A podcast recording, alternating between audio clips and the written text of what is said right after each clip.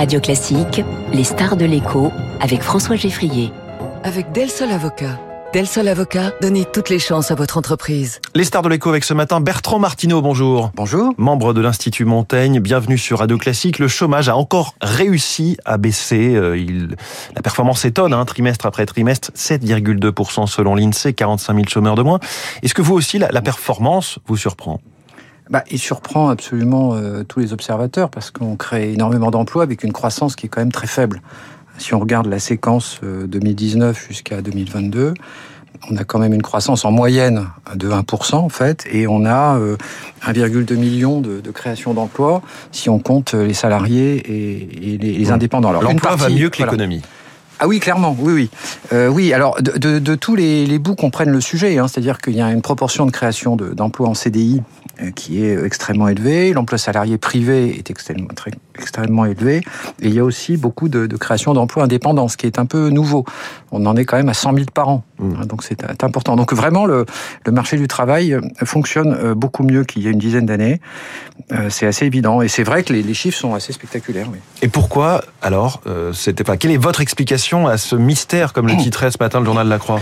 Bah, si on regarde ce qui s'est passé sur le marché du travail ces dix dernières années, euh, bon, il y a les effets des, de la consolidation des, des allègements de charges sur les bas salaires. Je sais qu'elles sont très décriées, mais enfin, on a quand même beaucoup, beaucoup mmh. d'études économiques. On transformer le CICE en baisse de Voilà, durable. de manière durable.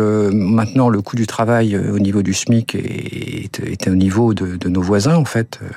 Et on a, on a sans doute créé ou préservé beaucoup, beaucoup d'emplois de, de cette manière. Donc, tout ce que disaient les économistes ces, ces 20 dernières années devait, devait être à peu près juste.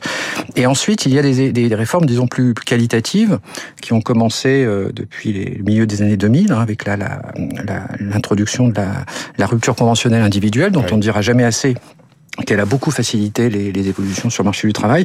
Et puis, il y a eu la loi El Khomri, il y a eu les ordonnances Macron qui, qui ont permis de, de, décentraliser le dialogue social au niveau de l'entreprise. Vous savez, c'est l'inversion de la hiérarchie des normes. Oui. Donc, euh, voilà, je pense que le, globalement, le, le, la peur à l'embauche en CDI a considérablement reculé.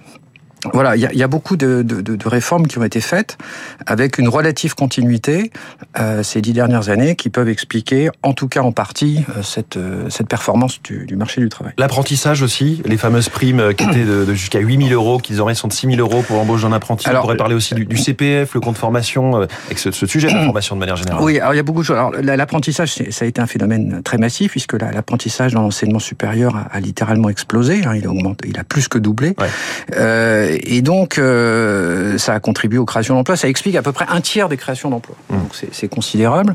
Euh, et là, on se dit que c'est quand même un petit peu subventionné. C'est de l'emploi euh, ah oui, tout à fait. très largement aidé. Très largement subventionné. Moi, je, je, pense que pour, pour observer ce qui se passe sur le marché du travail, il vaut mieux retirer cette partie-là. Enfin, l'apprentissage, c'est évidemment une, une, très bonne nouvelle. Mais si on regarde les chiffres de création d'emplois euh, nets, pour, pour voir la, la, performance un peu spontanée de l'économie, il vaut mieux regarder hors apprentissage. Et donc, il faut retirer par rapport aux 1,2 millions de créations nettes d'emplois dont je vous parlais par rapport à l'avant à l'avant Covid, par rapport à fin 2019, il faut retirer à peu près un tiers et on arrive à euh, on arrive à peu près à 800 000 créations oui. nettes d'emplois hors mmh. apprentissage.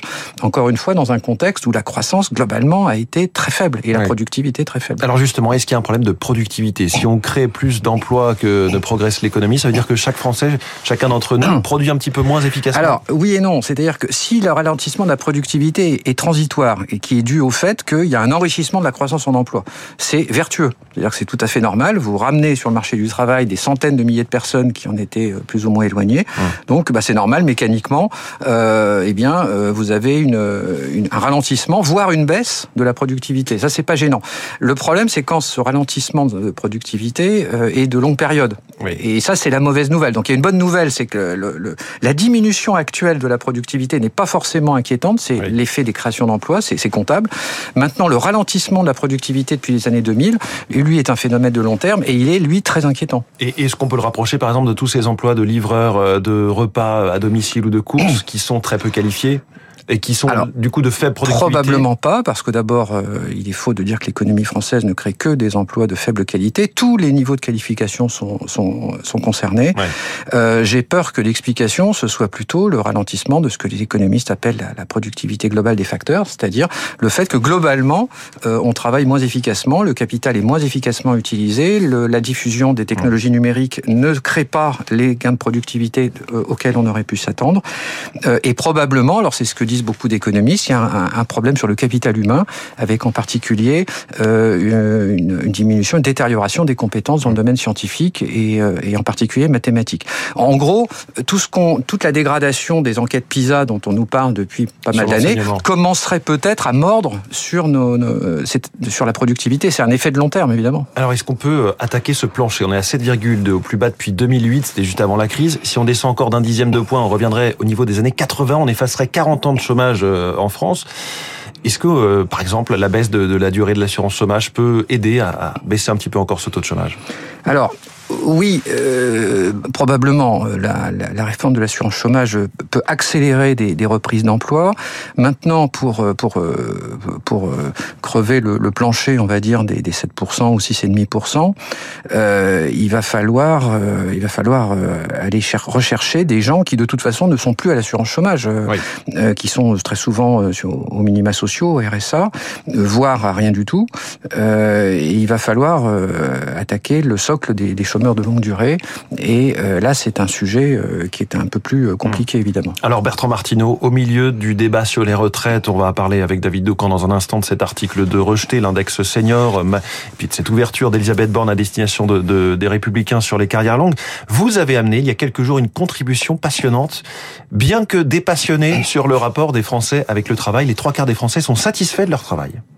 Qui peut surprendre quand on invoque un droit ah, à la paresse. Bah, oui, enfin, après, euh, comment dire, cette, cette étude, elle est, elle est, très statistique, elle est basée à la base sur un, elle est basée sur un, un sondage sur 5000 personnes qui, travaillent, représentatifs de, des actifs euh, au travail, et on a fait une analyse statistique extrêmement approfondie, donc on est allé au-delà de ce que fait un institut de sondage traditionnel, qui fait quelques tris euh, par euh, sexe, qualification, niveau de diplôme, secteur d'activité, etc., pour essayer de voir quels sont les, les moteurs profonds statistiquement qui font qu'on a une opinion euh, X ou Y sur, euh, sur le marché du travail, par rapport à son travail. Et alors c'est vrai que le, le, le panorama qu'on a est assez éloigné de ce qu'on entend souvent le matin quand on se réveille, mmh. avec certains médias, certains hommes politiques qui nous décrivent le travail comme une sorte de, de vallée de larmes, finalement. Le travail tue, le travail a servi, et puis j'ai appris récemment que le travail accélère le, le réchauffement climatique.